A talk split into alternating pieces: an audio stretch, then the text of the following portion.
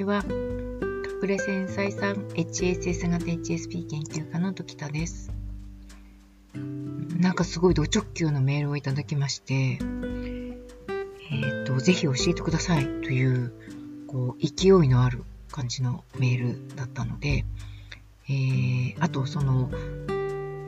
なんでしょうね。割とよく言われることなので、お答えしようかなというふうに思っています。HSP って治りますか？っていう質問ですね。HSP って治りますかって聞かれちゃうともうお答えしづらい、本当にお答えしづらい話なんですけど、HSP 特性っていうことが結構誤解されて、まあ、認識されてるのかなというふうに思います。なので、えー、HSP 特性自体は治らないんですけど、HSP と関係ないところで癖にしてしまったものは修正する、直すっていうか修正するっていうことは、まあ、違う方向に持っていくとかはできるなというふうに思いますので、その、できる範囲でというか、できるところを修正していくことをやると、その、そもそもの HSP 特性を自分はこれで良かったなっていうふうに思いやすくなるかなというふうに思うんですよね。とはいえ、本当に、あの、生まれて育った環境とか、そこで傷ついてきてしまった、こう、深さとか回数とかがもう本当にそれぞれ皆さん違うので、一概に全部をザバッとうまく HSP でよかったねっていう風にはなりづらいなっていうのも本当に重々分かっていることなので、うーん、できる限り一人一人寄り添うようにはしてるんですけれども、難しい場合も正直あります。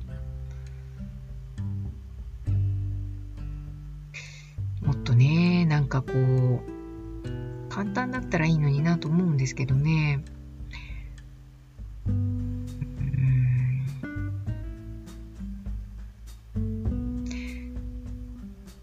個のことを、なんていうのかな、直せば、そのことで全部がうまくいくみたいな風な魔法の鍵みたいなのがあるといいんですけどね。その魔法の鍵を取りに行くために、ちょっといろいろ痛い目に遭わなきゃいけないとか、えいって勇気を出さなきゃいけないみたいなことや、めんどくさいけど観察しなくちゃいけないとか、これまで癖にしてきたことを、こう、これが癖だったんだって分かっていかないと、その魔法の鍵にたどり着かない仕組みになっちゃってるんですよね。その、まあ、冒険物語で言うと、最後のラスボス？ラスボスじゃないんだよな、それは。なんかいい方のボスだからな。グレイトマザーみたいなやつ。ちょっと意味が違ってきちゃいますかね。その、これを掴んだら、お全体に関係あるよっていうところに行くまでの過程が結構山あり谷ありなので、アドベンチャーなので、そこに同伴させてもらうようにしてるんですけど、その、同伴することが難しくなっちゃったりとか、えー、まあいろいろ、そうです、難しいんです。難しい場合もあるなっていうことです。難しくない場合もあるんですけどね。何言ってんですかねっていう感じになっちゃったんで、もうちょっと戻します。えっ、ー、と、ご質問は HSP って治りますかっていうご質問です。特性だからもう一生共存していくしかないのでしょうかうん。特性の部分はですね、一生共存、共存していくしかないんです。特性じゃないところも特性って思っちゃってる可能性があるので、そこを区分けするってことが大事ですね。二つぐらい前のポッドキャストの音声に同じようなことを答えてるので、もしよかったらそれも聞いてください。タイトルはですね、そっちのポッドキャストのタイトルは、HSP 体質は変えられるのですか？っていう、あの、タイトルがついてるやつです。2の11です。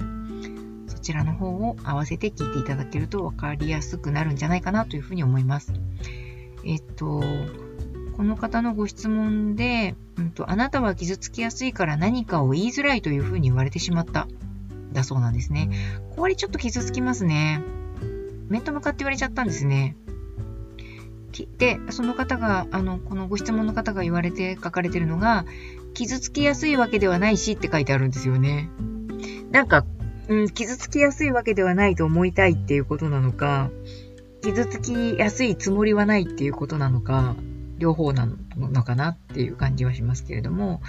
その、傷つきやすくない人は、あなたは傷つきやすいから何か言いづらいっていうふうに言われたら、それは気にならないかなと思うんですけど、これが気になってるっていうことは、傷つきやすいよねっていうふうに思いますし、傷つきやすいんですよって言われると、傷つきやすくなんかないもんっていうふうに、その思いやすいっていうところが、やっぱりそういうふうには言えないっていうふうに周りに思わせるぱ傷つきやすいっていうことを、まあ、言葉があんまり良くないですかね。傷つきやすいのかもしれないなっていうふうに思うところからスタートなのかなっていうふうに思います。傷つきやすいって言葉があんまり良くないですよね。気にしやすい？なんかそれも嫌ですけどね。まあ気にしやすいんですよね。こう、ぐさっと、ちっちゃいことでも結構ぐさっと来てしまうっていう人、人が傷つかないようなことでも、私たちはこう気になってしまうっていうようなことじゃないですか。指摘も頑張って受け止めるのにっていう、うん、頑張ってるんですね。もしかしたらこの質問してくださった方はかなりお若いのかもしれないですね。えー、指摘も頑張って受け止める。うん。そうね。頑張って受け止める。受け止めるっていうことは、頑張って受け止めているよっていうのは、受け止めているとは言えないかもしれない。ちょっと矛盾が出てくるんですけどね。頑張る、頑張って平気なふりをするっていうことはできると思うんですけど、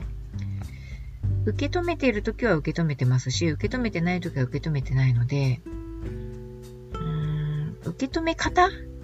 が、うーん、夫があるといいのかなというふうに思いますね。あ、すいません。なんか独り言みたいになっちゃってますね。で私のネガティブな捉え方のせいなのでしょうか。うーん。ちょっとまあ、おぼ、お膳ひっくり返すみたいな感じになっちゃいますけど、ネガティブな捉え方をする人たちなんですよね、HSP ね。で、それが嫌だって話なんですもんね。